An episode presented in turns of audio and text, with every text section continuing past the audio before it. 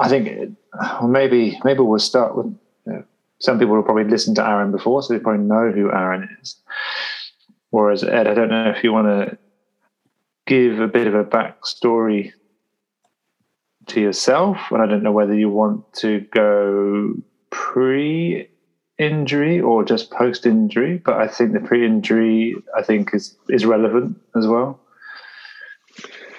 Yeah, sure. So um, keep it as brief as possible. because I seem to have had a few lives by this point, but I am um, West Country boy, born in Bath. Um, went to school down here. Naturally, being from Bath, big rugby town, ended up playing rugby, um, and was fortunate enough to uh, get offered to do it for a living after school. So I signed for Bath, and um, which was a bit of a dream come true. Being from the local town, played there for three years.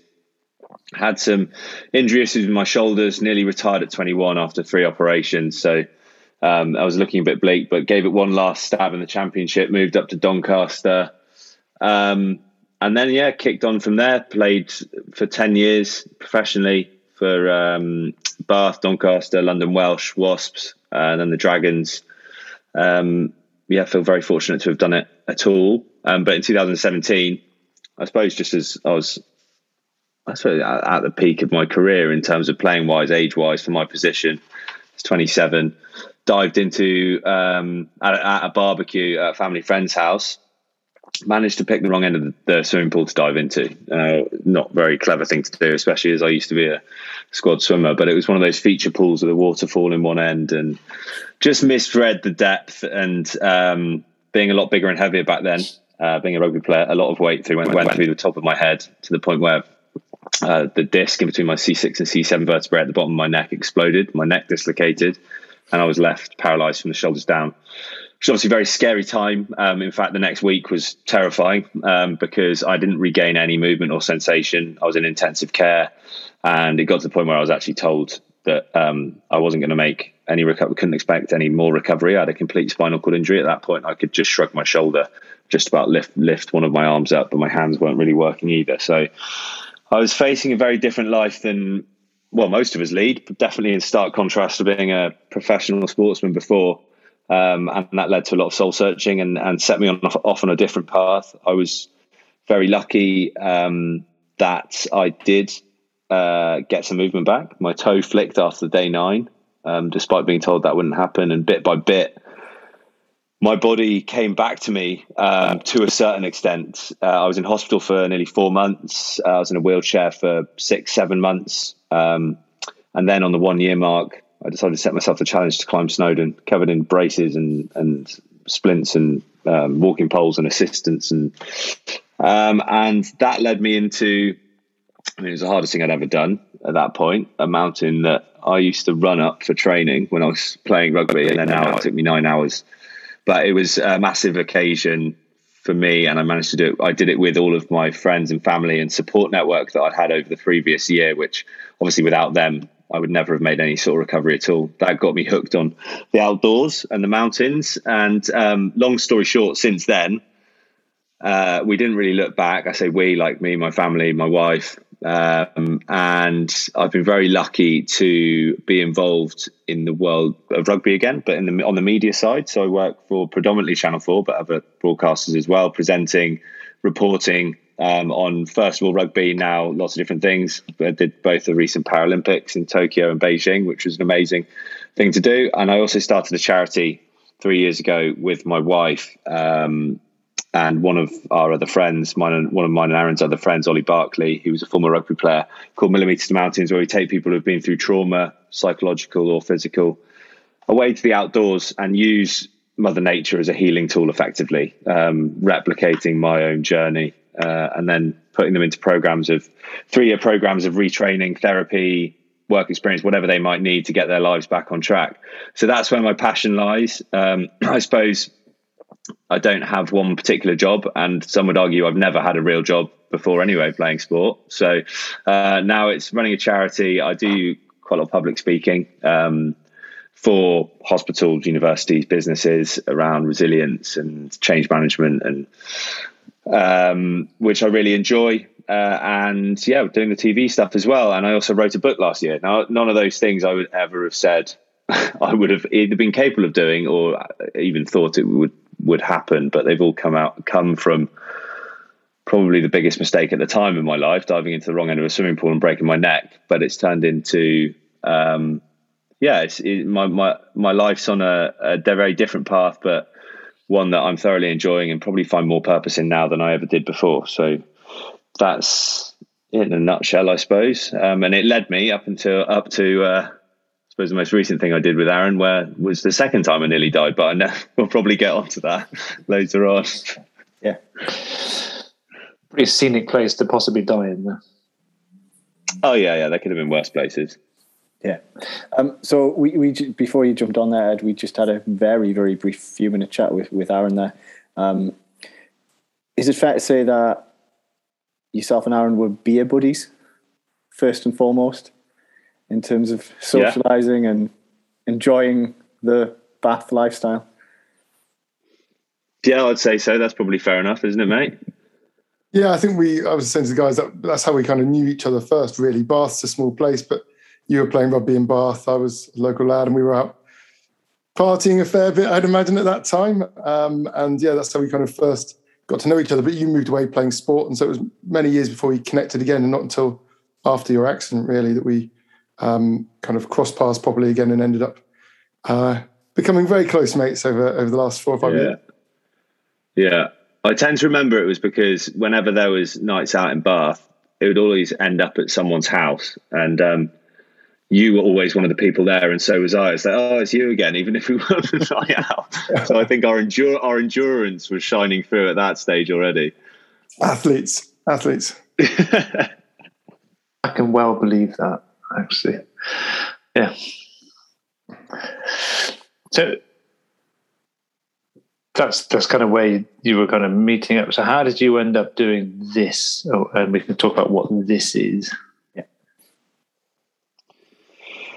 Um, well, I mean, it, it led from it, it, was it came from um, I was starting the charity really, and then I started doing rehab and training again with Aaron, uh, just for my own. You know, I'm, I'm, I'm constantly rehabbing. I'm still I still am. So just like paint the picture, I'm st- it's not like I've fully recovered. I've still got real movement problems and weakness down my left side. I've got no sensation down the right. I have something called Brown-Séquard syndrome, which means my spinal cord was cut in half, but sort of um, down the middle, not horizontally, vertically.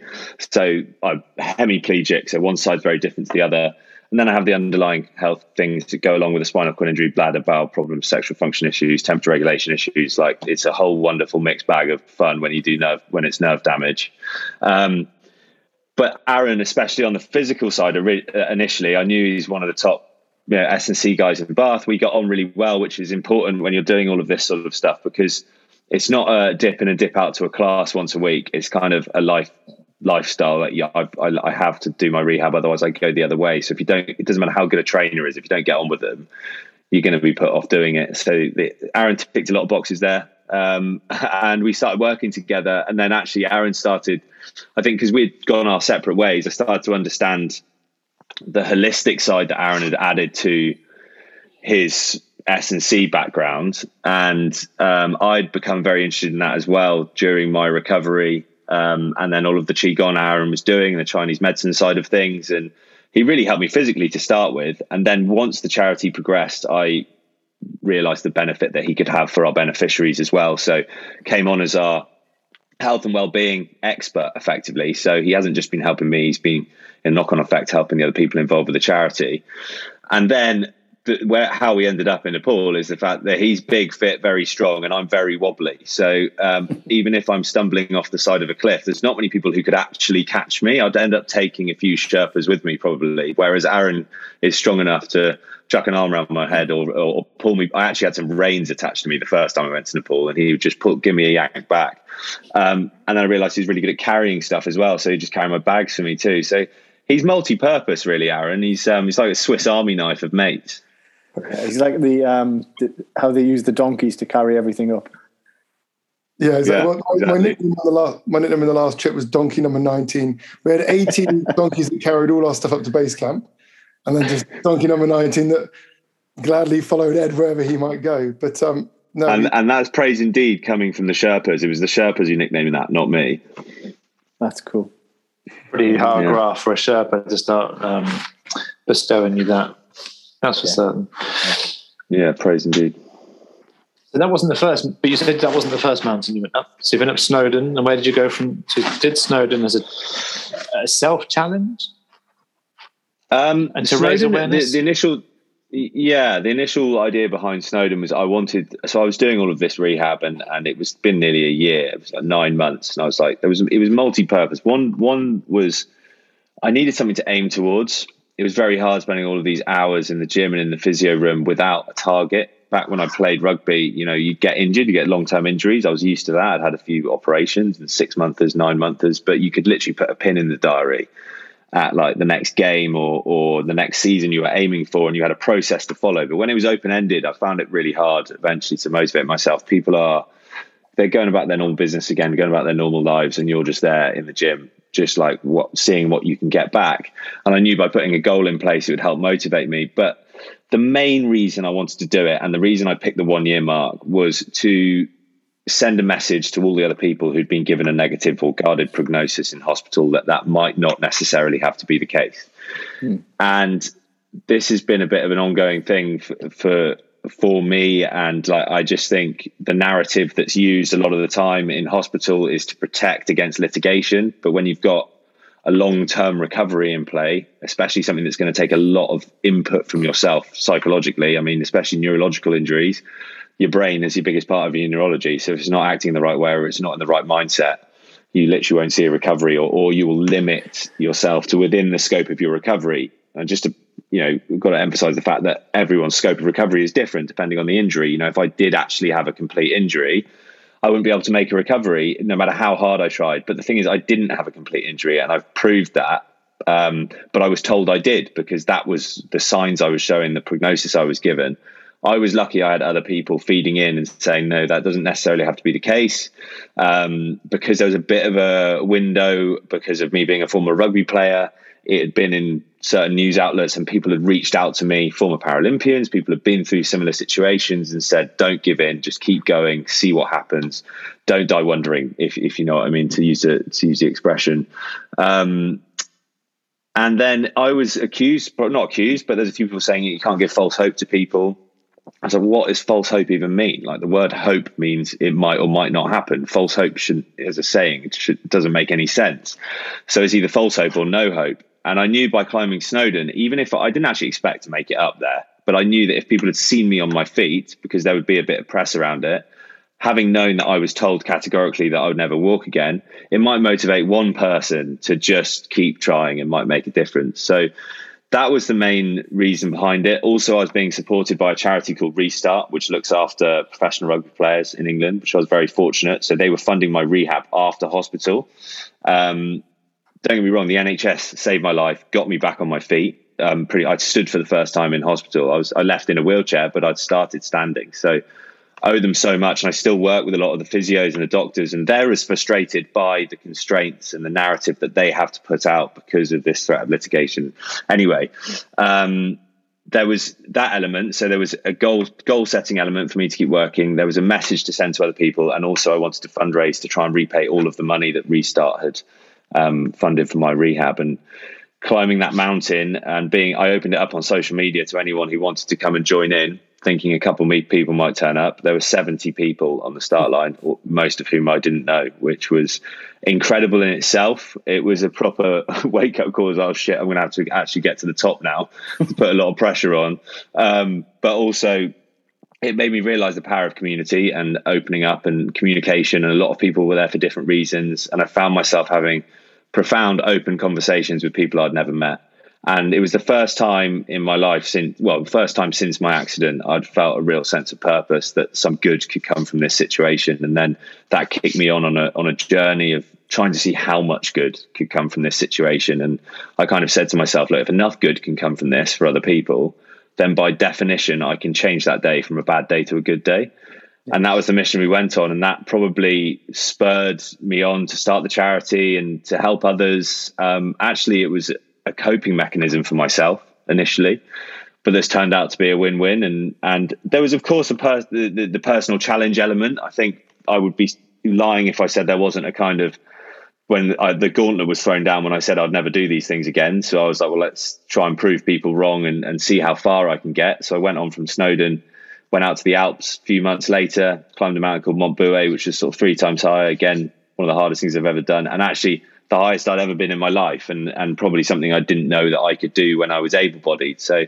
the shackles have been taken off, and I haven't really looked back. Went out to Nepal the in 2019, which Aaron came on as well. Climbed a mountain called Mera Peak, um, which was an immensely profound experience. Uh, went over there initially to support the building of a spinal unit, which we still support through the charity to the tune of 20 grand a year. And Nepal's been a very special place um, for me and now for Aaron because he probably left himself a part of himself over there, um, quite literally. Um, but it's somewhere that I try and go back every year and try and support. Um, but also, it's now where we have to climb because that's where all the big mountains are. And I'm trying to. Well, I already dropped, already planted the seed for Aaron for the next one. Yeah, you, you don't get, you just don't get mountains higher than in Nepal. So you know, there you go. Well, that's it, isn't it? Once you get above six thousand nine hundred and ninety-eight meters, which uh, is the highest mountain in South America, there's only the Himalayas you can go to. Yeah. So, Aaron, let me yeah. just rewind a little bit. So, Aaron, were you involved in the rehabilitation right from the outset, kind of around the Snowdon and? No, it was just after that actually when Ed okay. kind of moved back to Bath properly, and he was uh, setting up the charity. Um, we started just kind of talking about some stuff and going through some training, and uh, you know, actually, it was an amazing experience for me because I'd worked with lots of different clients before. I'd worked with clients with injuries, but I'd never really done um, anything with anyone with a spinal cord injury, and it was great to have Ed to work with because actually he was like, let's just try stuff. Let's see what happens. You know, like we were just trying out different movements. I was adapting things every every session, and we were getting some really amazing positive gains from his body that um, he just didn't think he'd have. And you know, so maybe some restrictions that he would have had with other trainers or with physios, where they have to do things by the book a little bit and have to go through through certain processes. We were just trying some stuff. Um, you know, obviously there was a bit of science behind it and I understood enough about the movement of the body and what I was trying to activate. But it really was um, a bit of a trial and error game with lots of things. And, and that was an amazing experience for me. And I do thank Ed for that because I learned a lot. Um, but it was great to see him progress so much in his body and gain so much strength. Um, the first time I came climbing with Ed, we went out to uh, the Alps actually. We were going to, we did a few um, acclimatization days in France and we went to do, um, what is the one? Gran Paradiso in Italy. Grand Paradiso. Yeah. Yeah. And uh, we didn't quite summit that one. It was bad weather, but, you know, just seeing Ed getting out there and doing it um, and how strong he was after a lot of the training we'd done, you know, it was real satisfaction for me. And, um, you know, it was great to see it, you know, really, really paying off. Did it? So you've gone from being professional rugby player, you played in the second row, back row, uh, so hefty, 18 stone, give or take. Yeah. to having a massive yeah. spinal cord injury. So all of a sudden, you've lost your identity as a professional.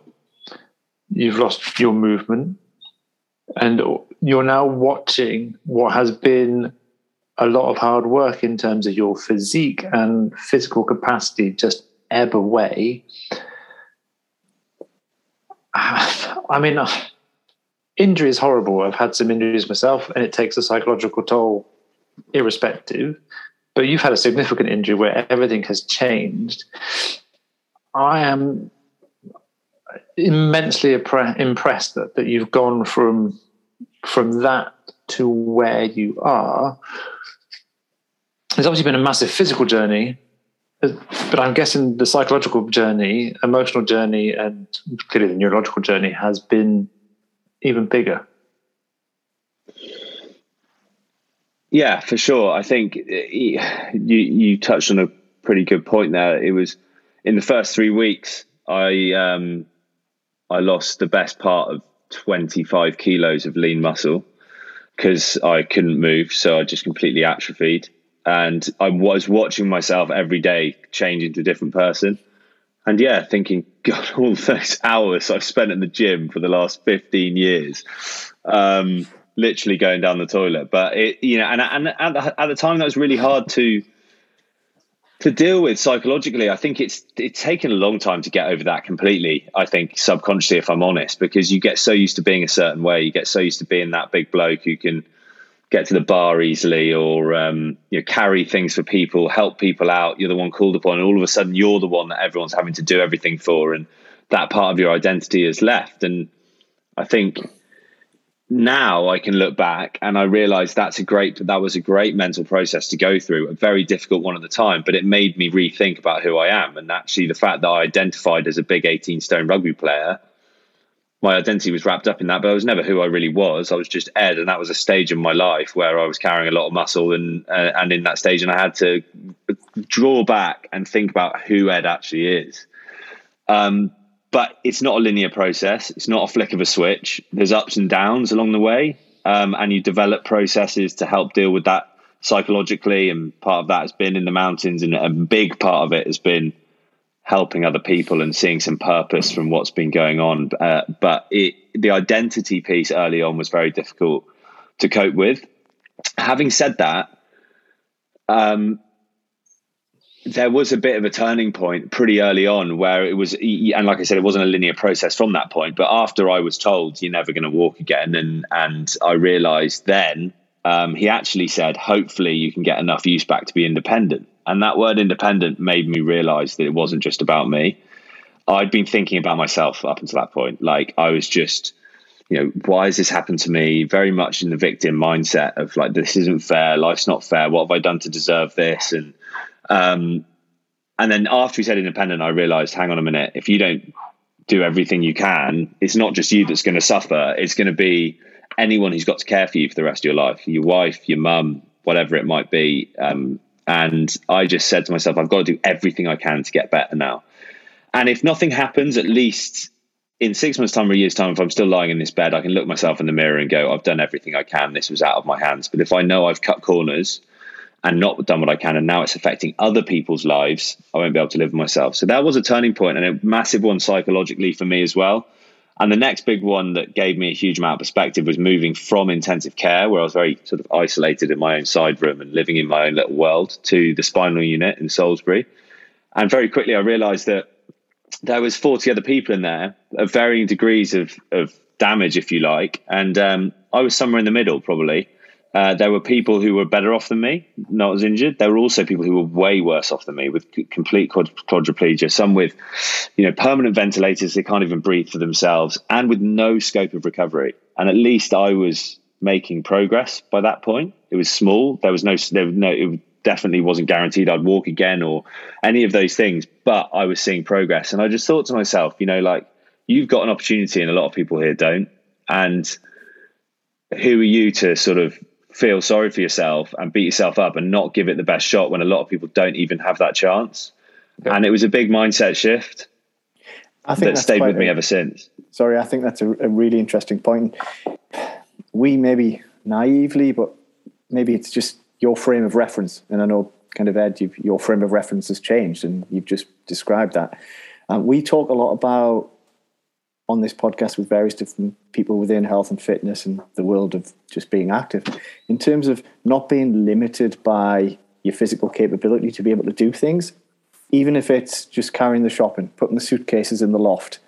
You know the, those simple things are actually a lot of people who don't have injuries or of anything wrong per se can't do yeah. And I think there's yeah. there's that frame of reference shift that maybe sometimes for a lot of people it takes something quite major and maybe something quite catastrophic to, to, to open the mind to that and realize that there is another world or another side of capability and the perspective shifts a bit if that makes sense yeah yeah for sure it's it I mean, it's another cliche quote, but it's so true. It's like if you, you don't appreciate things until they're gone, a lot of the time, you just take things for granted. You're on that hedonic treadmill. You're used to the things you've got. Even when you get more, you're very quickly used to it and you normalize it. And I think everyone should spend a month in a wheelchair. I mean, the amount of respect it gives you for having legs and just being able to step over a curb, something you take for granted your whole life.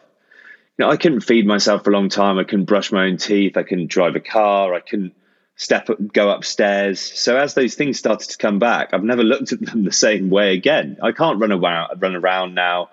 You know, I'll never probably be able to play, play football with my kids. Those sorts of things, which you'd be like, that's devastating. But actually, when you've gone back past that and you're working back up to it, just being able to walk down the stairs, get in my car, and drive off by myself without having to be looked after now makes me happy before it would take a lot more than that to keep me happy. So I'm very grateful for that perspective shift. And you're right, it's something that often, I, I, unfortunately, only happens when something catastrophic, when you've had that catastrophic um, mental shift and, and realization. But it's one of the main positives that's happened, that's come from come from my accident.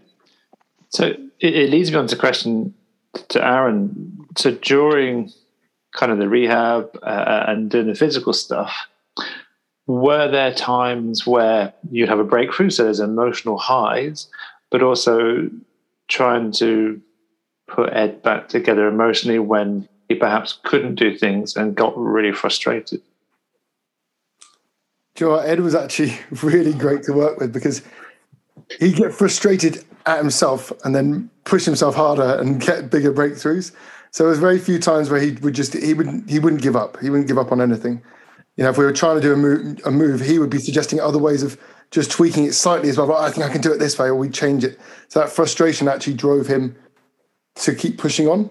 So there wasn't any times where he had a big breakdown and we had to kind of emotionally support him through that at all. It was just like the mindset of, right, right, we'll just try it in a different way. And we always found another variation of doing the move that worked. Um, that's quite amazing because you know I work with lots of different people, but you're the, you know, Ed's the only person I've I've had that has that that kind of mindset just to keep pushing. And I didn't know him a huge amount before the accident, so um, what I hear was he was always like top of the fitness game in, uh, in every club that he played for. You know, pre seasons, you know, would turn up um, pretty ropey on some mornings, bit bit hungover, but he'd smash the fitness tests heavier than anyone. So there's that mindset there that probably came through. So I couldn't tell you about the stuff before. Um, but I know that since training with Ed, like the, the mindset is a huge bit. And going up mountains, you know, watching what he has to do with his body, literally dragging one leg behind him um, for hours and hours on end. And, and, the most recent trip, you know, really physically demanding. But I mean, I was on those trips, we'll talk about that later, but I was physically completely gone, you know. I only know what Ed's going through, and it's the mindset that just keeps him pushing. And um, you know, it was a real pleasure to work with someone like that because, you know, we had, we had a great time. We saw a lot of improvements. Um, and uh, you know we just enjoyed enjoyed that training together. What, what I think, you? I think. Um, the, sorry, I was just going to say. I think the, the thing is, by the time I got to working with Aaron, like I said, it was it was over a year after my accident. I was already in such a headspace of appreciation for how far I've managed to go, and the fact that I was even in a gym, even if I was falling over and unable to do the things I could do before. Of course, there was that bit of frustration, but I think those processes, uh, those psychological processes where I was hitting dark times and did need pulling out, had already were already way behind me because I was so much further down the line than I ever thought I would be. So Aaron didn't have to put up with angry, broken down Ed. He just got the, yeah, this is great. Let's see what we can do version, I suppose. That's fair. Uh, do you think it helped having gone through the rehab before that you had that you were physically fit? So there's that muscle memory. Do you think that helped? Yeah, there's no doubt. Um, there's no doubt it did help. I think initially what really helped was um, so if, if someone can't move for enough for months or weeks or months like I could, they'll, they'll use they'll lose so much muscle mass that they'll then have to even if they get some movement back, they'll have to spend ages getting the strength back to even stand up again. Whereas I was carrying a lot of bulk. So even though I'd lost all that muscle, I still had the strength there when things came back to be able to get straight back on my feet, even though it was a lot more difficult. So I didn't have to go through that rebuild building phase as, as much. So that was one benefit. But also, you know, being in a being in a gym and, uh, and, and being in a physio room isn't alien to me. You know, I've had that was my seventh operation after ten years of rugby, so I've had long rehabs before. Um, you know, I've always said, it, it, you know, if it was sitting in front of an Excel spreadsheet for eight hours a day, I'd probably still be in a wheelchair. Whereas some other people would find that really easy. It's just quite fortunate that it fell into my wheelhouse, if you like, recovering from this. Now, that's not to say it made it a huge amount easier, but it just normalized it for me. Like even now, I will subconsciously go to the gym five times a week, even if I'm doing rehab or training. And I'd be doing it if I didn't have to do this because it's what I've always done. It's what I've always known. It's just what I need to do now is something that that comes second nature. So there's no doubt it did help. And I think also the psychological side, and it's something that probably professional sports people don't give themselves enough credit for when they're scared about going into the real world. But a lot of them are by nature of sport, quite resilient in the in the in in the space of dealing with setbacks. Um, you know, every week's different. You might get selected, you might not. You'll win or you'll lose, and you've got. It's about picking yourself back up so you can perform the next week. And like I said, it wasn't linear progression. It wasn't like my toe flicked and I just went like that. There were times I went the other way as well, but I was used to having to stay in the fight um, and be competitive with it. So there's no doubt that it, it certainly helped. Um, I think. So, the Himalayas. Let's let's talk about the Himalayas, um, because I think talking about everything we've we've we've discussed in terms of the limitations and the the, the rehabilitation and the the support that you've had, and then then with Aaron after um, overcoming the odds, if you like, and getting yourself up Snowdon, being told that you weren't going to be able to do that, to being able to essentially go up some of the world's biggest peaks. I mean, that's that's something that people who haven't had trauma or injury wouldn't even dream of doing because they don't think they're able to do it, or they're not able to do it. Let's let's just be honest. Some people just aren't able to do that. How do you train for that as a normal person? and then how do you train for that? Sorry, wrong wrong use of the word normal, but as someone who is fully, fully physically able in terms of you know not having been through uh, what you've been through in terms of injury, um, how how do you train for that anyway? And then how do you adapt your training to be able to do that as someone who has limitations, shall we say? Forgive me if I'm kind of offending no. No, no, no, mate. Don't worry about term. the lingo. Honestly, I, I get it wrong all the time. When I go out to Paralympics, we get a new spreadsheet every time. It's like even between the summer and the winter Paralympics, like this is what you can and can't say now. It's like, hang on a minute, this is coming from, shall we say, able-bodied, which you're not allowed to say anymore. Apparently, people to tell people with disabilities how we're allowed to speak about our own disabilities. We normally just sort of ignore it because it's it's you know it's a minefield and it's just some someone will get annoyed on your behalf, but I mean, Aaron will tell you, we most people with disabilities have got a very dark sense of humour, and the things we probably talk, call each other behind closed doors aren't repeatable. So, yeah, no, I know, I know. It's like um, training wise.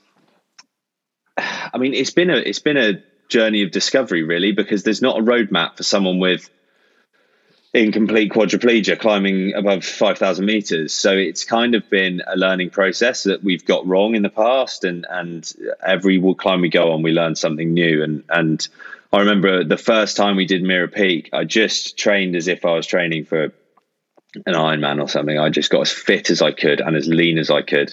And that was turned out to be the worst possible thing I could do. I mean, we did get up Mera Peak, but it was very different mountain to but i was absolutely wrecked. I was burnt because i the way i move because it's so inefficient i was burning about 10000 calories a day which of course you can't replace. Um, so and i wasn't carrying the extra weight to support that. So now actually for the high mountains the longer expeditions a lot of your fitness will be done in the process of getting up the mountain. And you're not covering big distances every day because the altitude's changing so much so you have to acclimatize the big fitness push comes at the end. But by that time, you might be three weeks into your trip. Um, so actually, you're better off getting yourself as strong and healthy as possible in terms of um, muscular endurance, your tendons, your ligaments, getting your body in good shape, and carrying some extra weight. Actually, getting a bit fatter before you leave, which was music to my ears, obviously, because that's a lot more fun than having to try and get as ripped as possible before a trip. Um, and Sorry, just, again, like I said, it, can I just jump yeah, in there? On. Sorry, just to clarify something you just said there, because that was quite interesting. You just said, correct me if I'm wrong. Um, in effect, the first part of the climb is the start of the training, or is the training? no, in terms of fitness, it is. In terms of cardiovascular endurance, um, you do some big. You do a thousand meter day in terms vertical thousand meter day, which might take nine or ten hours. Um, that's going to be a heavier cardio session than anything you could replicate back home in the gym. So yeah. yes, you want to go in fit. More important that you go in healthy. Um, and arguably, a lot of people who are doing big endurance events, um, so so like ultra marathons and things like that, they'll tell you they're not healthy when they enter that race. They're fit and they're to purpose for that, getting the fastest possible time across that distance.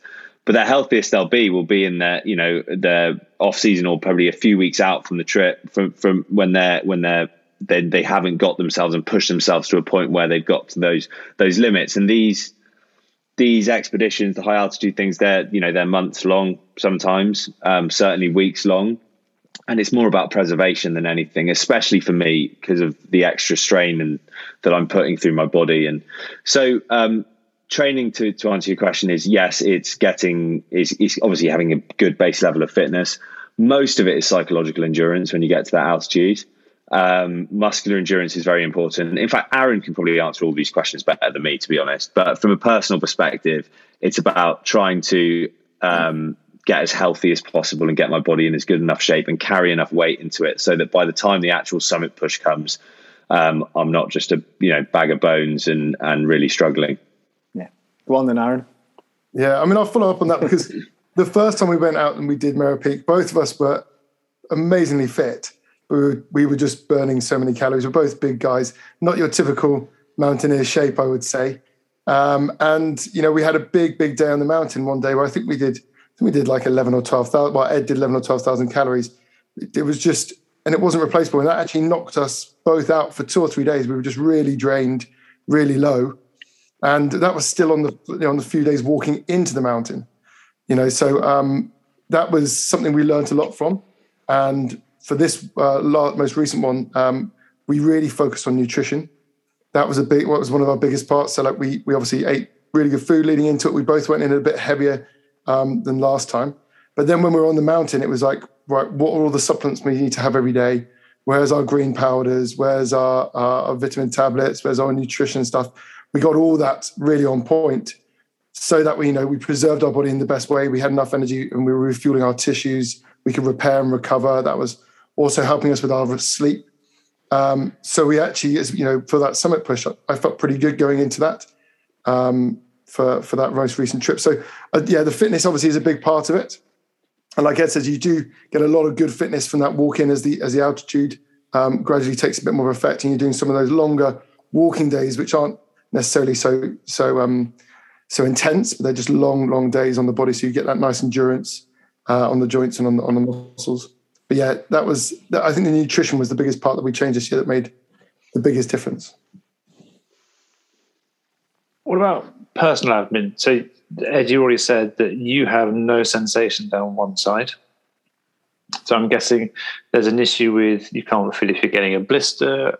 If, you know, you've got an issue with that, and I'm guessing that there are issues around. You've already said kind of touched on in your bowels and your bladder uh, and kind of doing that sort of personal admin and making sure that the food you're having is still allowing those to function optimally, shall we say? Because what you don't want is loads of stuff that's then going to give you high energy but bung you up because that's just a nightmare as well. Yeah. I mean, inevitably, you're going to end up bunged up at altitude. I think everyone has to deal with that, but I end up bunged up at sea level. So um, yeah, that's a constant battle. Again, that was part of the nutrition change. Um, we made sure we had a lot of different different foods as we took a lot of supplements over, made sure we were getting enough fiber and staying hydrated and all of those sorts of things. Um, but yeah, bladder wise, that is something I constantly have to manage, and again, has been a learning process. I have I have to wear a drainage bag, so I don't have an internal cat indwelling catheter, but um, I'll wear like a condom catheter effectively and a drainage bag on my leg. And actually, you know, it's actually quite beneficial for mountaineering because um, I've got an extra bag to fill before I have to actually take any clothes off. When you're at 7,000 meters, the last thing you want to be doing is getting things out that might end up getting frozen off at minus 30 degrees, which I don't have to deal with. I, I actually have an access point in my trousers, which have been adapted by um, Berghaus, who I'm ambassador for. They've been a great supporter for me in terms of adapting kit. And I just empty my drainage bag out the side of my leg and then put it back in. So I'm waiting to see how long it's going to take before people catch on to this and just start using them themselves at, at high altitude. But it's quite useful. Um, and then the one thing I've got to be careful of is in like the tent at night, I've got to make sure the drainage bag is in the sleeping bag with me. There's been a couple of times where it's been outside the sleeping bag and frozen.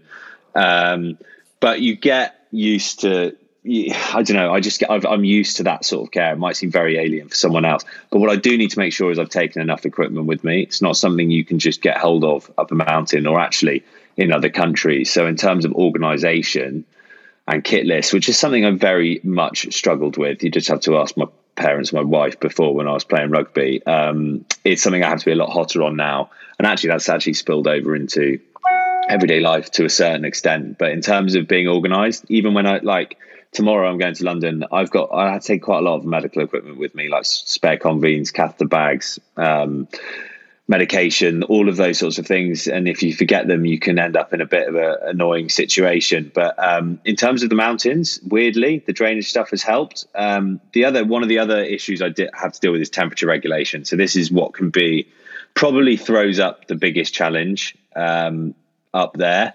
Uh, especially because my hands are a lot weaker now. So when it's cold, they base effectively stop working. So Aaron spends a lot of time putting my boots on and off um, or helping me with buckles or doing zips up. And um, he's he's an extra pair of hands for me when I, when I'm up the mountain, which is I, I would really struggle struggle without. So um, and also because of that, I don't sweat from the chest down anymore. I overheat really easily too. So I've really got to manage um, my temperature, and I do that with what I'm wearing on my head or what I've got around my neck. Um, and actually, Berghaus again have adapted jackets, so I've got ventilation zips, so I can dump heat from my shoulders um, without having to take too much kit off. So, like I said, we've had to work this out as we go. There's no sort of there's no roadmap to follow, but it's been an interesting process, and hopefully something like some of the stuff we've adapted and changed, and and um, we've proven, you know, it doesn't mean you just can't do something. There is often a way around it. You know, it's thinking laterally around these things and not just giving up and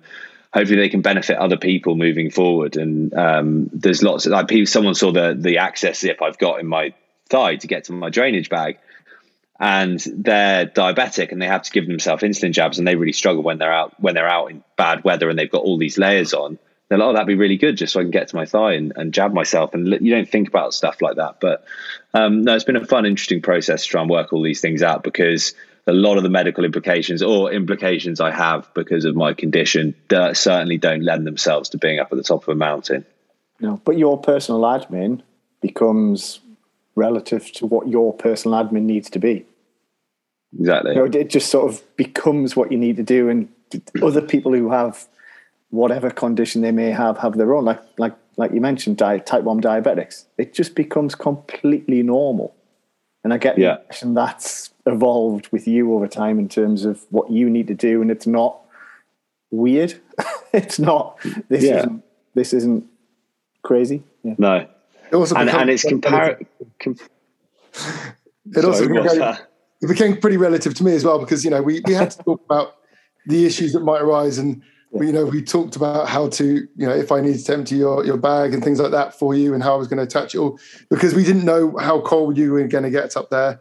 Um, the first mountain we did in Nepal Mera Peak, your, you know, your hands completely froze basically. And we both got some frostbite in our fingers on that trip because we were up at extremely high altitude and um, really very, very cold. And we were having issues with your harness. So I had to keep taking my gloves off to try and do your harness up. And, yeah. you know, we just got really, really cold from that. So you wouldn't have physically been able to do anything um, with your hands if it had been that cold and that high. But you had some amazing gloves this time that actually meant I didn't have to do quite so much physical stuff for you. Yeah. Uh, some some great kit that you've you've had to kind of figure out over time to utilize. Um, I mean, another big thing that you have an issue with is because of your um, leg strength, squatting is very difficult. And when you're in the Himalayas, everything is nice long drops. So um, yeah. The first trip we went on, I don't. I think it had maybe been five or six days since Ed had managed to go use the, the bathroom. And normally it's like two or three days anyway, right? But five or six days in, and there's a physical uh, physical bulge on your abdomen and a lot of discomfort. Uh, so myself and one of the other guys, we went into the the, uh, the long drop and we fashioned a harness for Ed. So we got some rope and a ski pole. We found a hole through the wall, put the ski through, pole through the wall up over a beam, and he had a handle to hold on to, so he could so he could use the uh, use the long drop. So there's a lot of fun to find our way around. Yeah, Sean. To your point, though, I think it's a good one. Of um, you just get used to get used to things, and I think that's important in in life. Because if I think, if you think about it, comparison's the problem, and they, I, I, speak uh, to a lot of people like the Paralympics, and if someone's been born with a disability, it's very different to acquiring a disability. This is something I learned when I was out there. Even people with severe disabilities, if they had them since birth, they don't.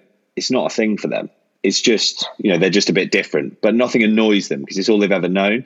Mm. and getting over that comparison is quite important because we can only play the cards we're dealt and it's it's more of an acceptance. Like if everyone had to use catheter bags all humans they would not even be a thing. You know uh, there would be no embarrassment around it. It's just because it's different um, than before. So it doesn't have to be, and it doesn't. And so I think that was a very good point you made. You know, people get normalize things and get used to things, and actually that's a big part of recovery. You know, it's that acceptance piece and just being like, I'm just different than I was before, but that's absolutely fine because everyone's different and everyone has to face their own different. Uh, they, everyone has to face their own challenges and and and things to overcome in life. And just my set's now a bit a bit you know is is a bit different to to your average average person but it doesn't make it any worse or any better no, I totally agree. Yeah, and I think that can be applied to everything. Personally, I think that is a, yeah, a, yeah, mm-hmm. it's something that on a day to day basis, you walk down the street past people, you have different levels of what's normal and what you deal with and what you can and can't do, but you just don't know it and you don't yeah. see it. Everyone's yeah, yeah, everyone's got that. Yeah, and that's why you can't judge anyone. You can't like you never know what's going someone's going through, and and especially when and and a big it's been a big opening uh, eye opening thing for me with all of our beneficiaries because we don't i realise that this benefit recovering from trauma it's not it would have been obvious to go down the spinal cord injury route for me. And but a happy person in a wheelchair is much better than a sad person walking around. It's about getting people back into a positive mental state. So we deal with people with psychological trauma as well and we've taken people away with ptsd and a lot of our beneficiaries suffer with anxiety or, or, or and I look at them and on the on the face of it, you know, you you'd walk past them in the street, or you could even know them, and you wouldn't think anything was wrong. And then you get to know them, and you realise what they're having to deal with on a daily basis. And I would, I and then I feel very grateful for having a spinal cord injury and not having to deal with some of the psychological trauma that people have to go through on a daily basis. And you just don't know, you know. So there's no point feeling sorry for yourself. Everyone's going through shit, and it's just about getting on and, and accepting the, the, the hand that you're dealt and playing it the best way you can and not judging anyone else for for their hand if you know what i mean. Yeah definitely. I think that that's a really important thing. You do just kind of have to it's easy to take it on with it and that's perhaps a bit too rough and ready but it is trying to make that acceptance is perhaps the best word i can think of and then look to see what you can do from there we're, we're all just lucky to be alive. We're all lucky to be conscious beings on this planet in the first place. And I think that's obviously the oversight and the perspective shift that might happen when you're not almost not alive for a bit and you have to contemplate those things. But you know, we spend too long looking at the things that we don't have and the things that we can't do compared to other people and just completely missing how lucky we are to even be here. Never mind, have people that love us, have food on the table, you know, not have a permanent tracheotomy. You know, no one ever thinks about that until they have to. Yeah. Um, and I think it's important to think about those things from time to time. Definitely. Uh, and you've had the ben- the benefit, yeah, the benefit of being able to see what could happen uh, and what has happened. It does really just put things into perspective. Going back to the mountain, Aaron, what were your biggest challenges for you being on the mountain? Um, the most recent time we were up there, uh, I was very aware that we were part of a small group, and I have a very specific role in that trip, which is to assist Ed and try and help him get to the top as best as I can. So there is pressure on that to kind of uh, make sure that I'm I'm always on hand. I'm carrying the extra kit, um, taking on the extra weight, making sure we've got the nutrition ready, um, and you don't want to mess it up because you know you're you're effectively looking after other people in quite a dangerous environment. So um, that was a big challenge because you know there were some days when I was definitely carrying more than I should have done, and I felt it, but I didn't want to tell anyone. I didn't want to say it because that was what I thought I felt my role was. Um, and we had to get the kit up there regardless, right? We we needed the extra kit. We the big thing for Ed and I is water. You know, Ed um, gets through a lot of water, um, and when we're up in the mountains, um, you know, burning so many calories, he needs more than me. But you know, a, kilo, um, a liter of water weighs basically a kilogram, right? So having five or six bottles of water on me, plus all my other kit, was quite a lot when you're up at that altitude. Um, and we were still not getting enough water in us. Um, and so there was always a bit of a struggle to get that balance right. Have you know how much water do I need? How much does Ed need? Have we got enough kit with us? There was always a lot to think about. Um, yeah, that was that was quite tough. It just felt like you know, there's there's without Ed putting pressure on me, there just felt like there was a pressure, and he would never put that on me. But I did know that I was there for a reason, right? Yeah. So the Tour de France just finished two days ago.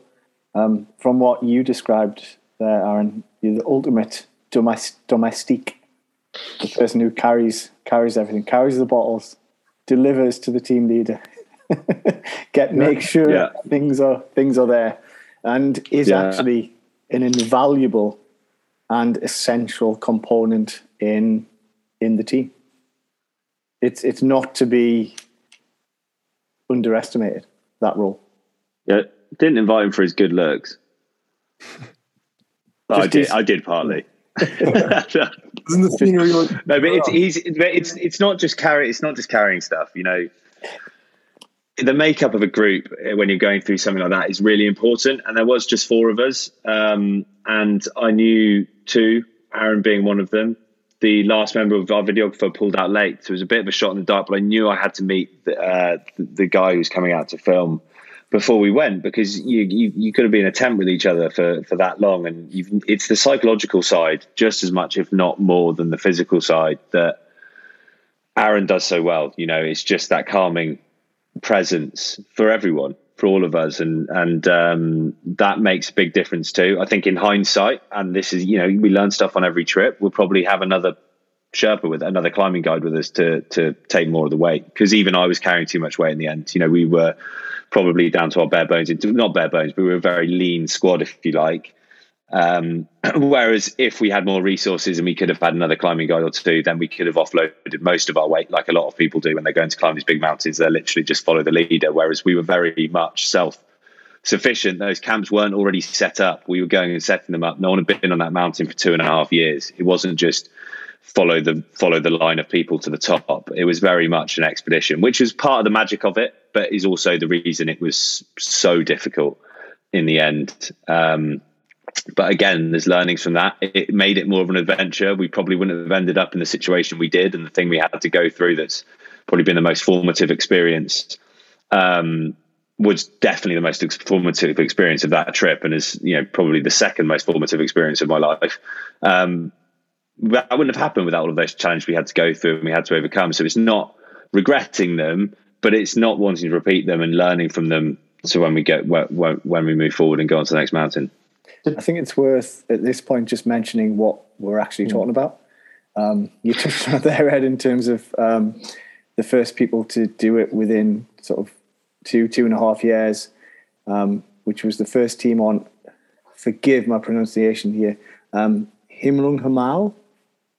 Yeah. Is that right? Bang on. Um, which is yeah. um, over 7,000 meters uh, in the Himalayas. And that's that's a big, big old mountain. It is a big old mountain, and we were trying to break the height record. Someone with a spinal cord injury. That was the main reason we were going over there. But of course, we were trying to summit this mountain. However, I've got this thing about going off grid and going to remote places, um, to areas that and really immersing yourself in the culture. You know, I think we didn't, you know, we didn't see any other Westerners for a long time. We were with the Nepali people. It was a proper expedition. We were so remote at one point. We were in a, the last village we reached was a place called Phu that was had a big monastery there. Um, but actually, the Nepal Nepal didn't even know it existed until 30 years ago when someone was flying over in a helicopter and goes, "Hang on a minute, what's that down there?" And they went and landed and realised there'd been a settlement there for hundreds of years trading with the Tibetans. So that's how remote we were, which was amazing. It was one of the coolest parts of the trip.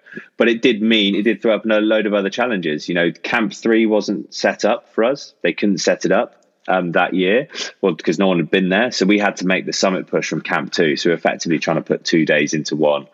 Um, and the route through the glacier field wasn't mapped because there hadn't been that footfall, and the whole glacier had obviously moved in the last two and a half years. Hence, why we ended up all falling through crevasses at certain points. At certain points, which obviously was a big, another big spanner in the works. So, for all the reasons it was so amazing with that remoteness, it was also the reason probably why we didn't end up summiting. However, we did get to you know 6800 meters which is a new world record it was an incredible and we probably had well, we definitely had a more bonding experience with the mountain than we would have if we had just cruised to the top and held up a flag. You know, I think they're amazing. That's an amazing thing to do. And we've been there, we've done it before. We did it on Mera Peak.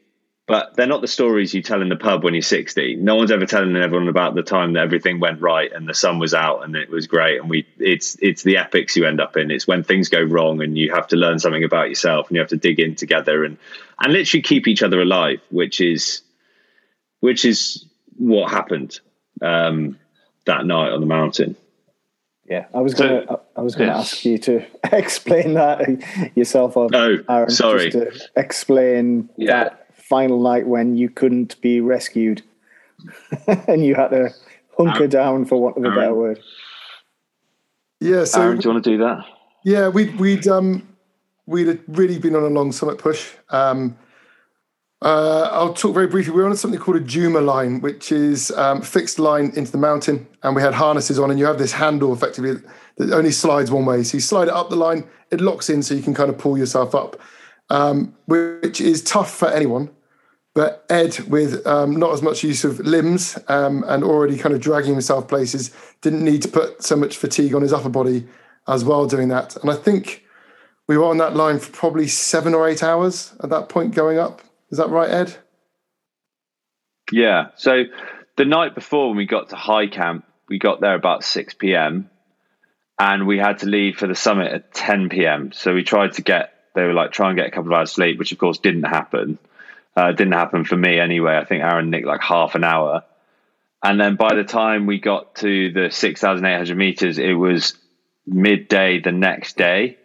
So we hadn't been to sleep for 36 hours or something um, on it, and so we'd been pretty much going for that long. We'd obviously run out of water and food because it'd taken a lot longer than we thought. So it got to the point where um, the decision had to be made to turn around, and I I've never I mean, Aaron witnessed it. You know, you asked earlier if there's ever ever seen me have a breakdown and get annoyed, but there was probably that moment then where I had to make I just knew something in my mind that I couldn't keep going because if I did, there was a chance that it was all going to end very badly, and I knew Aaron wouldn't stop unless I stopped. So I felt responsible for both of us. Um, but it did involve a bit of a breakdown, a bit of a meltdown, didn't it, Aaron? And that was that was a tough thing to to watch because at this point we are probably only 300 meters from the top. We could almost see the summit, but that could have taken another four or five hours, maybe longer, at the kind of pace we were going. It really was three steps and stop, three steps and stop. It was exhausting being on this kind of Jumar line where you're using all your upper body as well as your legs, is you know it's really physically demanding. And you know, I was definitely on my last legs, but to see Ed collapse in front of me and just kind of be like, "This is we have to turn back now," because you know he, he thought we could make it to the top, but it's actually can we get back down safely? We're very aware that we've still got kind of a good six to eight hours to get back to the next camp if we're at good pace and if we can make that. And it was going to be mm. getting dark soon um, and you know the implications that come with that as well, um, as well as not having any food or water really left. So, you know, we had to make the decision to turn back, and um, Ed was already pretty burnt out. Um, his nervous system was showing signs of being completely done in, and turning around and walking down a mountain. Uh, it's the, that negative movement on the muscle tissue. His legs were just giving way. There was no strength left to do that negative um, eccentric contraction. So um, it was take a step, collapse, slide down the mountain a bit. You know, it was really, um, really pretty dangerous.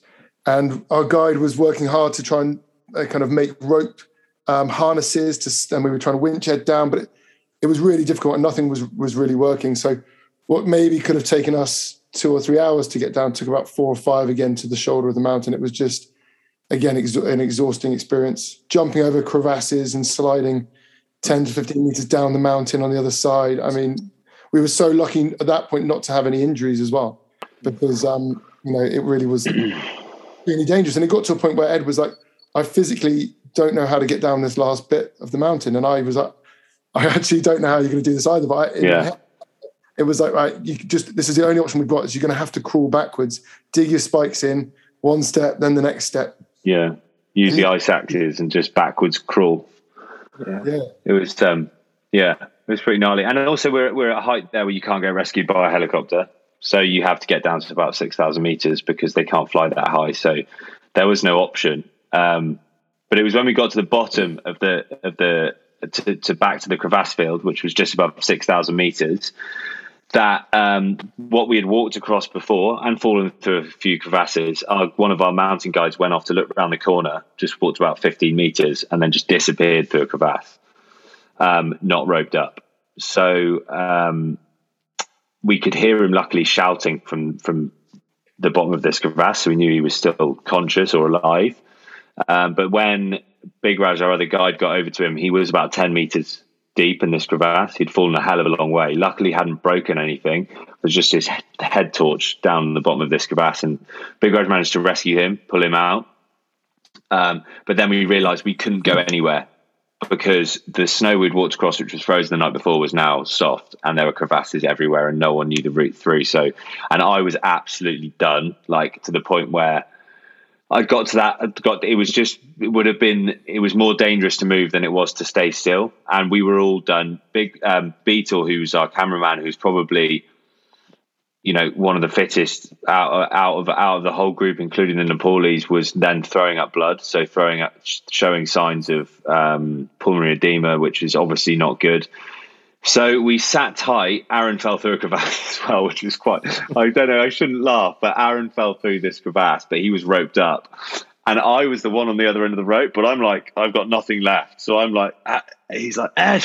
so I'm like trying to crawl backwards up this hill to try and help him, and he knows he's not going to fall down it, but he's dangling, looking down, and dang legs dangling in blackness.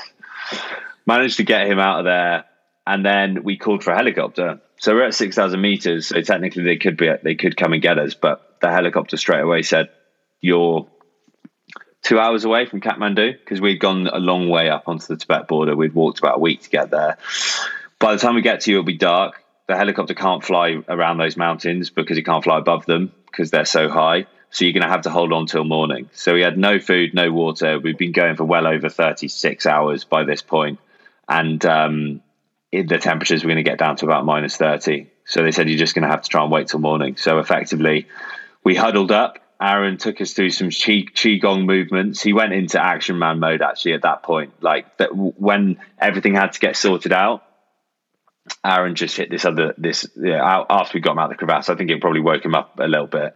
Um, just went into turbo mode. We gathered all the last bits of food we had, just like little ends of bars, huddled in together, took us through some sort of warming movements because it's great. We're in summit suits, luckily. Um, we're in 8,000 meter summit suits um, that Berghaus had sized us up with, and they ended up saving our lives in the end. But if you're not creating the warmth inside the suit, then you're going to die. And, and we knew that if we, we, all fell asleep, we wouldn't wake up because. Mm. Um, you know, that, that would have been the case. So we kept each other awake all night and we all sort of went through these different periods of you know, Aaron would be keeping everyone awake and doing his qigong, and then Beetle, then then Aaron would go really tired. Then it'd be Beetle, and then and then it would be my turn, and then it'd be Big Raj, and but and then then it seemed like an hour later to me, but obviously it wasn't. It was twelve hours later. We saw the sort of glow coming up over the mountains on the far side, and we knew we had we had made it through the night. And once the warmth hit again, and the funny thing is, we weren't hungry or thirsty by that point. We'd gone complete survival mode. Our bodies had gone into survival mode, and and then we had the chopper coming up the valley at um, it wasn't till like 10 a.m was it the next day they eventually got there to us um, And the funny thing was, the chop. I, I, we can laugh about it now, but the chopper landed on the crevasse, um, on the crevasse field. Amazing Austrian pilot. Um, they fly over from the Alps to do the season there, and he, we had to crawl to the helicopter because the helicopter dipped into the snow, and the blades are not far off the ground. So he's like, "You chop your head off." So I'm crawling underneath these blades, and me and Aaron got into the helicopter first, and uh, he, t- he tried to take off, and he realised we were too heavy. So he was like, right, you out. So the door opened and I got booted out of the helicopter. and I'm just sort of lying on the lying on the floor. And then Aaron t- get, gets taken off first. Uh, but then the guy comes back one by one, pulls us off the mountain. We fly down to base camp. And it was when we flew down, you realized how far we'd come and how big the sort of scenery is um, and how small dots we were in this mega landscape with no one around us.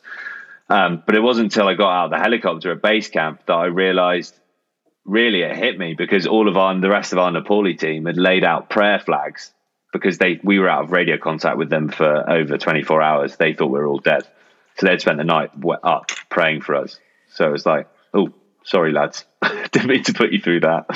Um, and we were a hell of a mess by that point. I mean, my face fell off about three times. Aaron nearly lost a foot to frostbite. But all in all, considering what we'd been through, the fact we were all down at base camp smiling, having a cup of tea, just going, "What the hell just happened?" Um, was an amazing result, and and wouldn't have happened if it wasn't for Aaron, if it wasn't for Beetle, if it wasn't for Big Raj, if it wasn't for you know we got us, we got each other through that. Um, so it was an incredible bonding experience.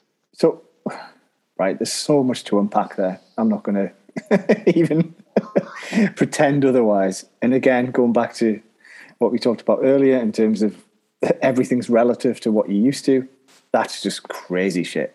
Anyway, just trying to visualize what that looked like and what that felt like. Was it just you guys with some supplies and your suits? Did you have tents? Did you have lights? Did you have anything? I'm, I'm just trying to visualize the the darkness on the side of a mountain doing qigong. so I'm not. Yeah. I'm, I'm, laughing. I'm not. I'm not laughing at qigong. I'm not laughing yeah. at the situation. I'm just trying to understand what that might have looked like and felt like as I am, as I'd imagine people listening to this would be trying to visualize. Yeah, when we um we we found a safe little spot on the edge of the on the edge of the mountain that we knew there wasn't any crevasses directly around us. Um, we'd been stood there previously before we, we went to try and rescue the guy who fell in the crevasse. We'd been stood in that area for half an hour, 40 minutes. So we kind of knew at a bit of a space that was relatively safe. Um, and once I'd fallen down the crevasse, um, and on, as we were going to go and try and rescue the other guide, we just decided, right, there was no point in us moving anywhere else. So we stayed in this one spot. What we had was um, our summit suits on. We had our backpacks, our day bags, but within them was we had a few hand warmers. Um, we had our head torches, hats, um, maybe some spare bits of um, of clothing, just like a spare kind of uh, waterproof jacket, which wouldn't really offer much, but actually was quite useful as a windbreaker. Um, so yeah, we, we were pretty minimal at that point. We didn't have any food, no tents, um, no blankets, and it really was like we're going to have to stick this out um, for the night, um, knowing that it was going to be minus 25, minus 30, depending on wind chill factor. I mean, we were extremely lucky that the weather was so clear. Um, and then so I, I kind of went into that kind of protection mode because Ed was in a pretty bad way. He wasn't much use at that point. Uh, Beetle, uh, the cameraman, was was vomiting blood. So um, it was kind of down to me to make a bit of a plan and try and get everything straight. So I got everyone's backpacks off. We sat on them, so we were off the cold snow. Put all the extra layers on, got all the rations together, and basically made a plan to, to settle in for the night. So I sat on one side, on the wind side, put Ed in the middle because Ed was shaking. Um, his nervous system had kind of kicked in, so he was being a bit sick and you know pretty delirious for a long period. And then on the far side was the cameraman, and he was a bit smaller. So I kind of took the wind side a little bit, um, and we just huddled for warmth and, and, got as tight as we could. Um, and then it just was regularly kind of all rocking back and forth in uh, in a group, and then the qigong and the breath work. So we were doing different versions of breath work to try and heat heat you up. So obviously the down suit we needed to create warmth within that. So we were doing some quite dynamic breathing techniques. and then really simple movements to to try and create some warmth as well.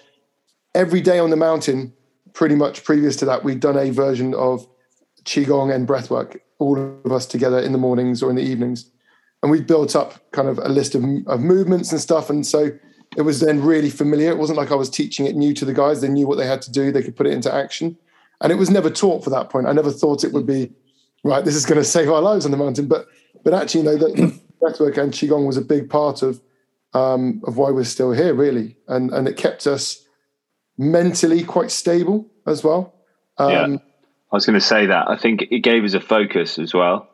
It was something to do. It was kind of like right, and Aaron was leading it, and it was like breathe in for this long, breathe out for that long. Do we going to do right thirty pumps and things like that?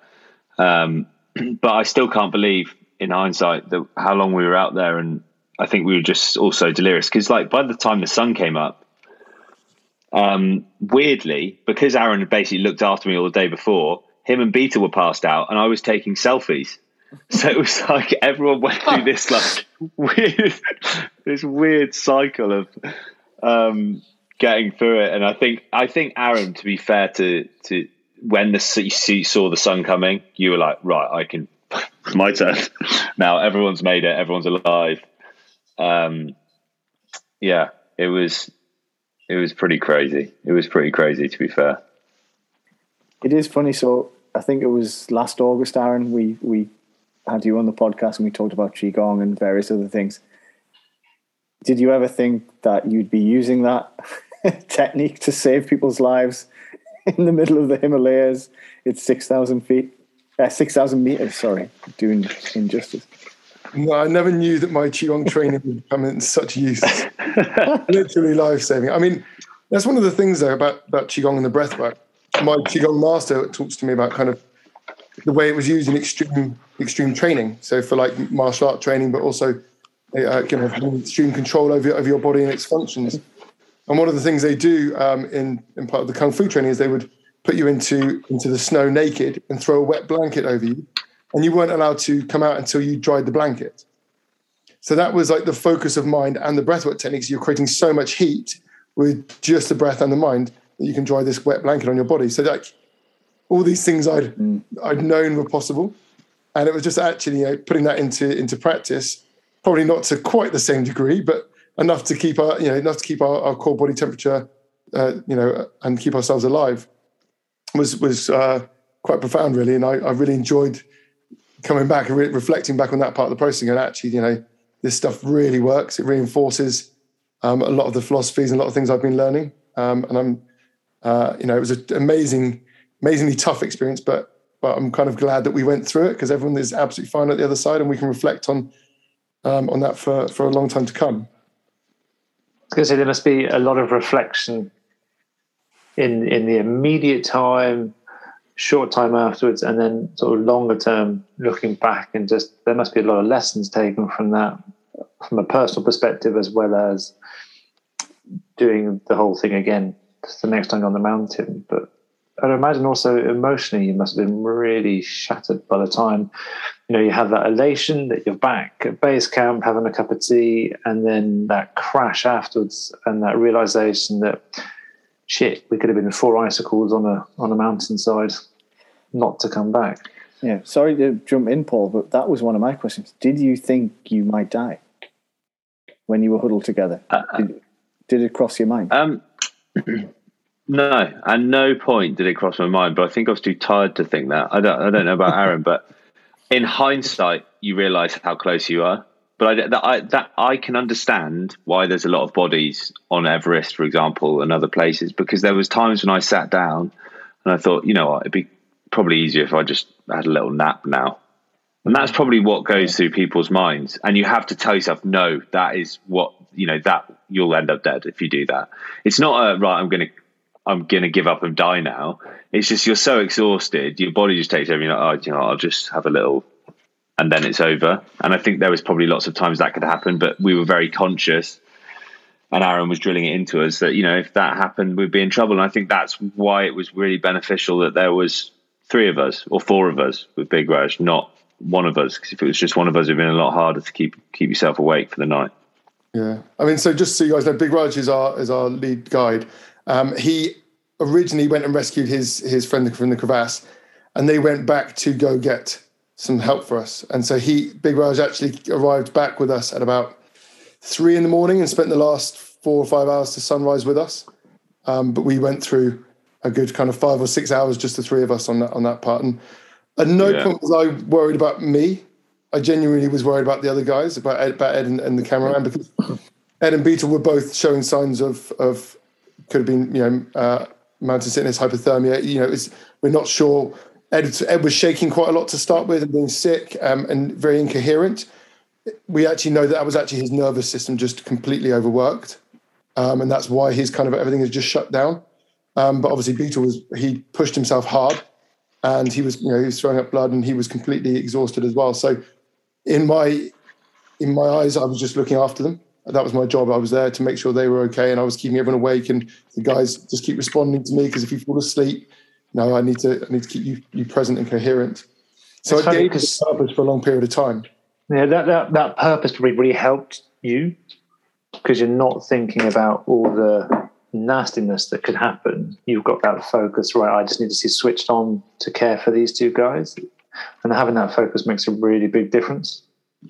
Yeah, it definitely helped me to um, not think about anything but that. You know, if I I may have let my mind drift and thought about family or thought about you know death and things. Like I, I don't know what I, where I would have gone, but because I had that purpose, I, I stayed mm. focused on that, and it didn't allow me to, to drift away from that. And, and it, like Ed said, it wasn't until the morning, till the sun started to come up, where I was just like, oh, thank God. I mean, I just kind of, I, I just knew I could relax. Then my nervous system was allowed to shut down, um, and I was completely shattered by that point. And then emotionally, I was pretty strong until because I was the first one in the helicopter to land when I came back to the base camp, as I got off the helicopter, loads of people, our, our guides and some other guides that were on the mountain from another group, they ran towards me and grabbed me and carried me basically off the helicopter.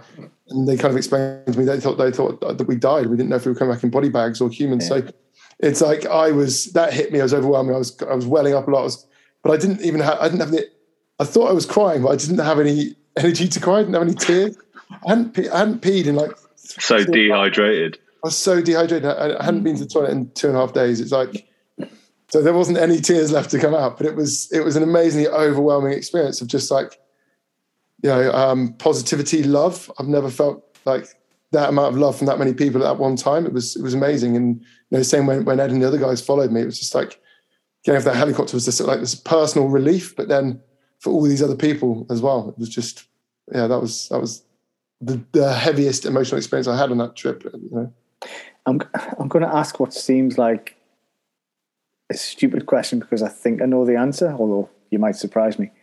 Um, was it worth it overall? In, in terms of that experience and everything you've described, yes, you've you've you've beat the record, you've raised money, you've done all this good, but you could have died. Was it was it worth that risk? You didn't die. You're here. We're chatting. in in hindsight, because we're sat here chatting, absolutely. in fact, I wouldn't I wouldn't have had it I wouldn't have had it pan out any differently, to be honest. Because, like we said, what you know the you know Paul Paul touched on you know what the emotional change. I think I came back and changed a load of things around my life. It, I, I cancelled a load of work that I had coming up. I realigned with my purposes again. It gave me a big reminder of what I'm doing and why I'm doing it put a lot lent a lot more weight into the things that are really uh, that that I find valuable that don't necessarily aren't financially rewarding. Um, but it, it it was a good reality. It was a good you know because even though I had had that before, you obviously yeah. lose sight sometimes. You need a reminder, and I know it's a bit of a drastic way to go around having a reminder. And it wasn't planned. We didn't pick the gnarliest mountain in the world. We weren't trying to climb K two. It was just that things didn't go to plan. So the fact that we there wasn't anyone on the mountain for two and a half years, that's because of COVID. It's not, and it's not a very, uh, it's not a very well climbed mountain anyway. But it's not supposed to be as dangerous as it was. A lot of things went against us, so I wouldn't consciously take that sort of risk again because I do. It made it made me think that you know I do love my life. I do have a lot. I want to be here, and I want to be here for the other people, and it made me think about you know the the loss and the pain it would have caused others as well. You know, if we'd just slipped off and gone to sleep, you know, we're, me and Aaron are lucky to have people that love us in terms of our family and our partners, and yeah. um, it wouldn't have been fair, but it wasn't planned. Um, but having said that, you know, now it's not leaving as much to chance. You know, if we're going to climb more mountains, it will be ones that are well trodden, and we will climb later in the season when all the routes and camps have been set up like just to put it into context, Himlung Himal is a 7,000 meter mountain, but I spoke to Big Raj yesterday, our guide, because um, I'm going back out in October just for a trekking trip with with our charity. Uh, and he said there were 17 more attempts to climb the mountain that um, after us, and no one summited, uh, including a few of his Nepali climbing guides, partners who are serious climbers and had summited Manaslu two weeks before, which is an 8,000 meter mountain and they said it was nowhere near as hard as Himlung in the way it was because wow. of the camp not being set up, because of the snow conditions, and because no one knowing their way through the crevasse field. So that just puts into context. You know, it, I told Aaron that this morning, and it was quite relieving because we were like, were we just a bunch of jokers on the side of this mountain causing trouble for everyone? But um, turns out, you know, that, that's that's the nature of the beast. Sometimes things don't go to plan, but it, you're right. It has made me contemplate, especially if it's worth putting yourself in situations like that. I'm I know a lot of people in this world now who I've you know sort of been chucked headfirst into this into this outdoor world and this mountaineering world, and they've got to know some pretty gnarly characters who do this for a living, who are doing the real extreme end of of what goes on. And the sort of correlation I can draw between the people who are really pushing the limits and risking their life, because it doesn't matter how good a climber you are, if you get hit on the head by a rock or get taken out by an avalanche, you're done. So you've got to take a, you've got to have a certain element of risk. That is their sole purpose. That is what they do. You know, that is they they're willing to take that risk because that's what they've always done. And a lot of it's also a reason why a lot of people, when they have kids who are in that space, will stop taking those risks because they have a bigger purpose. And I, I, I don't want to speak for Aaron, but I think we have bigger purposes outside of just trying to climb as high as possible. And I think this was a good reality check to make us realize that it wouldn't have been worth it if it had gone a different way. But you can't live your life regretting things. And if you're living fear all the time, you'll never up end up in situations that do make you contemplate your life and put make those formative changes that are going to add a positive string moving forward. And and so it's something that we don't regret. I'm going to speak for Aaron here. We don't regret at all, but it's not something we would choose to repeat or will consciously choose to repeat. Yeah. Um, how, how, long did it take you to tell your loved ones when you got back how dicey it was? well, um, I, so we'd been off grid for two weeks. They hadn't heard from us for two weeks. We'd given them a date we were planning on summiting. Now, actually, in hindsight, this is probably a good thing because if this had happened in the Alps and we'd gone missing, they would have heard from the moment we got missing and would have had all of that time panicking about us. But the first they heard from us was when I rang my wife on the satellite phone and was like, First of all, we're all alive. What do you mean you're all alive? I was like, I'll explain later, but look, everyone's fine. Um, but this happened, you know, and it was uh, so that was a good way round to do it. Although it was funny, she said she woke up in the middle of the night and had this weird feeling, and it was a day later than we were supposed to have summited and all of those sorts of things. But it was easier for them to hear about it for the first time from us alive after it had happened rather than from search and rescue or from someone else who was on the ground whilst it was going on. What about you, Aaron? Yeah, it was. We didn't really have any contact really um, until we got back to Kathmandu. So two, two or three days after we'd we'd um, been rescued. Um, but actually, same as Ed, it's so strange. Three three occurrences, four occurrences. My my partner, my girlfriend, my mum, my sister, and my best friend and his girlfriend all the same night had woken up in the middle of the night and they'd all been like, something's wrong with Aaron and Ed, like something's wrong on the mountain. They all had really? that experience. And so they were all really worried. And my my girlfriend was messaging Ed's wife, going like, you know, are they have you heard from them? She's like, no, I'll tell you when I've heard from them. But she was just she just felt like there was something wrong. So it's very strange how we're all so connected on that. Yeah. Um, was that on the mm. night that you were supposed to summit? That was on the night that we were up there, yeah, when we were um when did we were they all did they all know that that was when you were supposed to summit?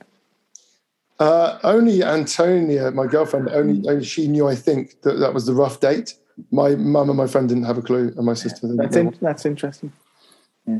We hadn't given you, them the exact date. We said yeah. a rough date, and actually, it was the night after the one where we were stuck on the mountain. Was the night that everyone had that cor- like correlating moment So it was it wasn't just oh this I'm supposed to have heard from them now. Mm. It was kind of like I've got this weird feeling, which was interesting. Yeah, There No, is I- some um, yeah, so much stuff out there that we have no idea about. I Yeah. was going to say the same thing. I'm, I'm, I wasn't dismissing that and saying, "Oh, it's just because they knew they were meant to summit." And it was the opposite. I Yeah. was, I was, I was about to say, "There's, there's stuff out there That's it. spiritually, No doubt. in in the ether that we can't comprehend." And that's Yeah. the thing about Nepal and climbing out there. You know, we you got a lot of respect for the mountains. We had, um, you know, a, a lama that came up from the the local um, monastery who came and blessed us all before we went up there. We left offerings for the mountain. You know, there's a real beautiful spiritual aspect to that. And you know, there was a little bit of me that believes that the mountain looked after us after our offering, and that we were Yeah. we were um, that we were safe in, in the mountain's hands in some respects. You know. If the weather had changed, we wouldn't be here. Like we had a completely clear night, and yes, that meant cold. But if there was wind and and you know any sort of you know adverse weather conditions, it would have been a different story.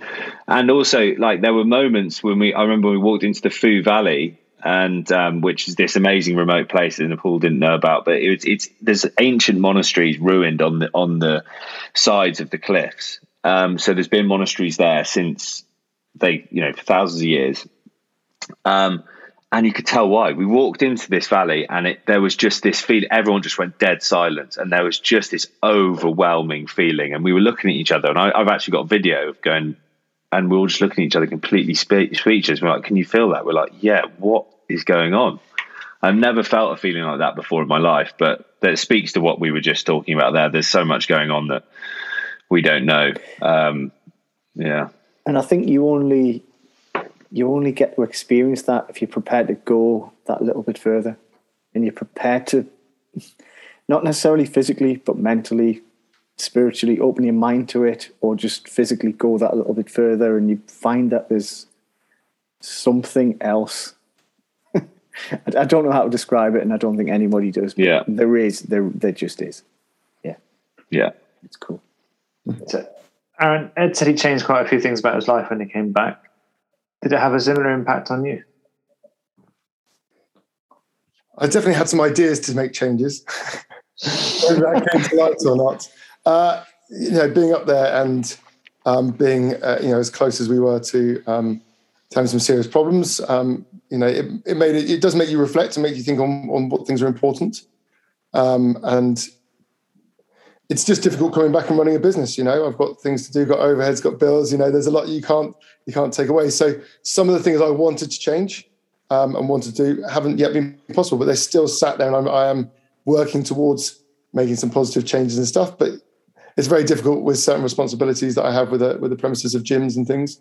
Yeah. Uh, it take a lot of pressure, but um, I've definitely value um, a lot of the more of the space. I really have crafted more space. That's something I've managed to do um, and have a bit more me time. And some days I just go out for an hour walk. I'll be sat on the computer. I'm like, right, I need to just go do it for a walk, and I'll just go out for an hour now, and I'll take myself away and make sure I do those things. 'Cause I, we had such a beautiful time out there, three weeks really without any contact with the outside world, and you know that is such an important thing that I really value having that time to me and having time to reflect on things properly and not just cram more and more information from my computer screen or from other people at me.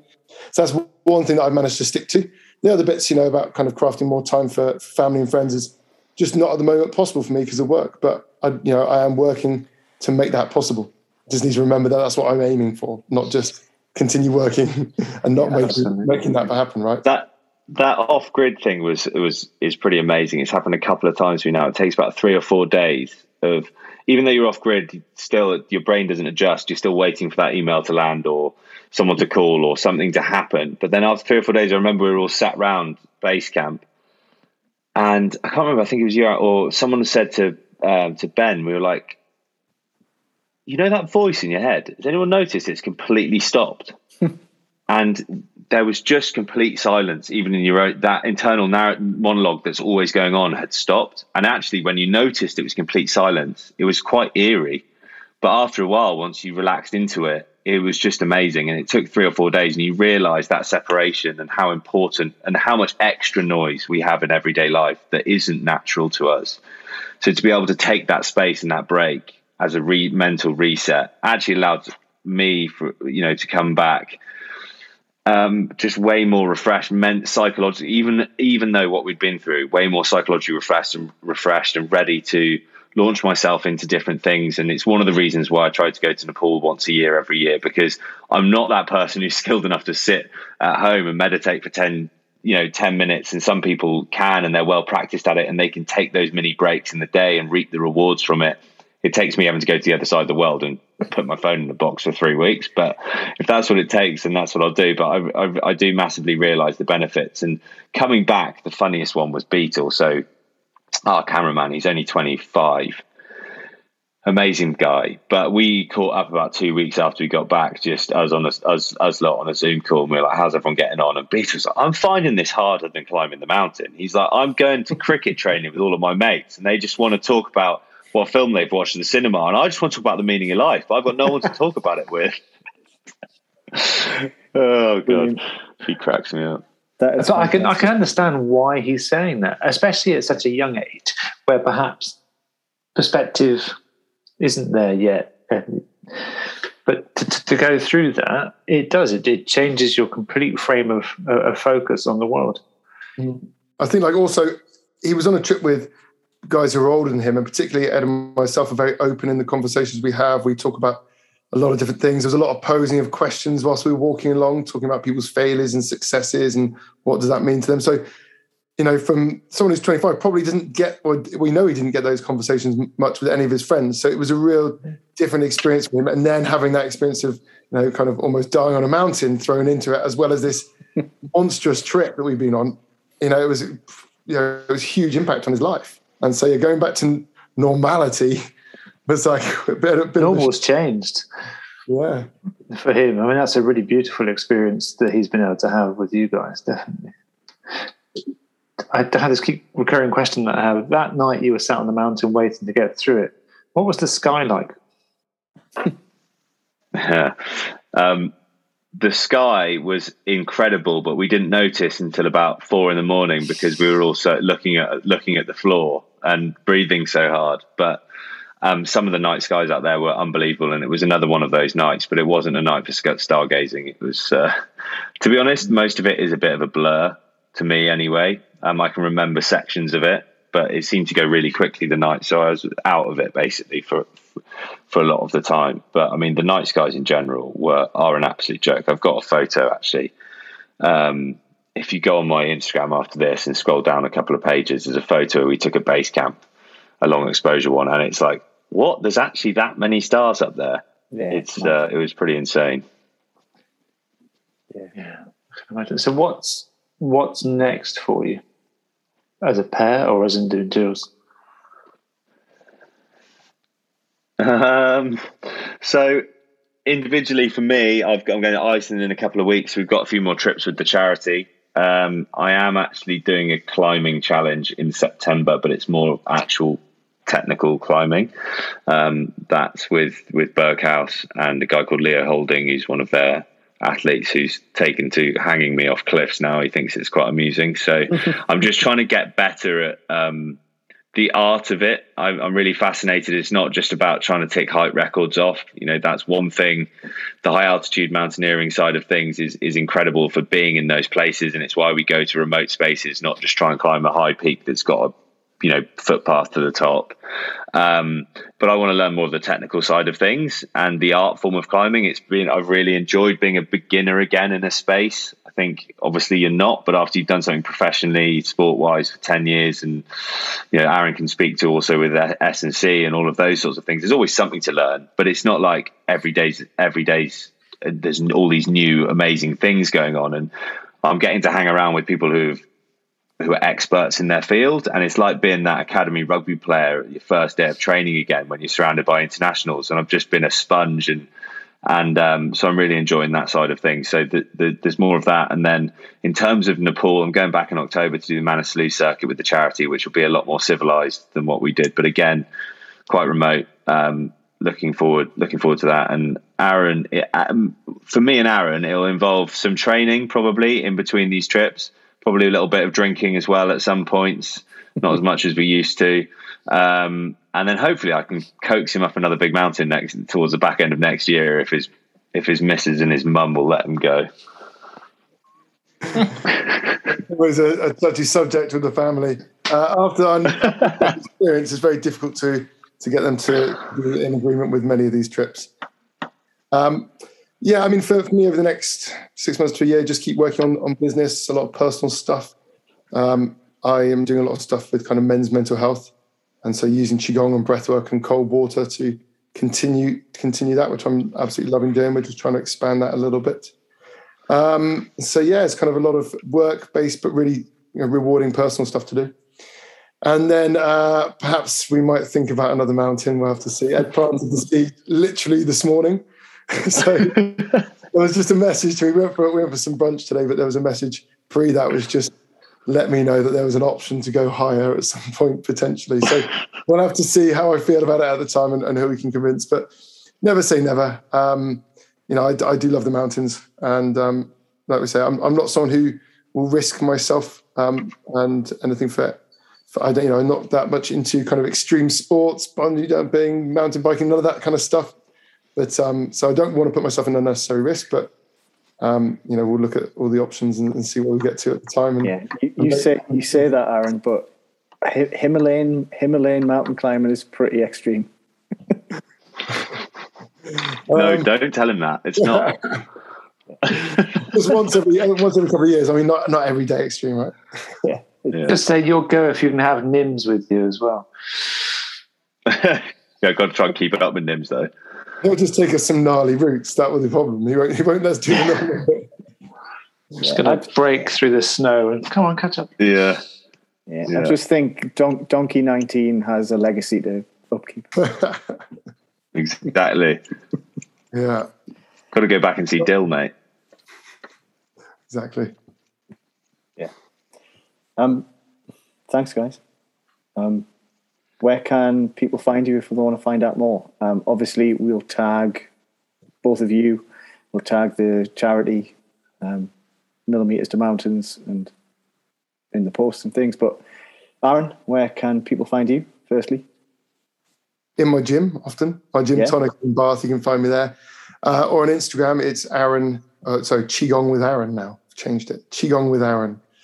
Um, and I teach Qigong for a company called um, Hey You Fit, which is um, a Chinese medicine based um, company all about kind of looking after yourself using ancient techniques such as breathwork and Qigong and um, self healing techniques. Cool. Um, yeah, and so all my socials are Ed Jackson 8 or um, the charities Millimeters to Mountains. And on that, you know, we, we, we obviously run trips for our beneficiaries, anyone who's been through trauma. Um, so if you know someone who might benefit from something like that, then do check out the website and have a look at the beneficiary application process. But also, we run five trips a year all over the world. So we've been to Morocco this year already. We're going to uh, we've done been to the Alps. We're going to Iceland. We're going to Nepal again. And it's not all life threatening trips. You know that wasn't a charity trip. That was a personal challenge trip. So they're more civilized than that. Uh, but for all varying abilities across the year. So if you want to, if people want to come and get involved and have a sort of um, have a you know a proper adventure, but all for, in the name of a good cause, then check out the website, check out the trips, and we'd love to welcome people along. But yeah, if you want to keep following the journey, then um, social media and Instagram these days is obviously the best place to do it. I'm not on TikTok yet. I think Aaron's Aaron's on there, aren't you, mate? No, not yet. Be the dan- oh, dancing bear. one day, one day. Uh, that's been brilliant. Thank you very much for your time, guys. Thanks, guys. Thanks for having yeah. us. Yeah, pleasure.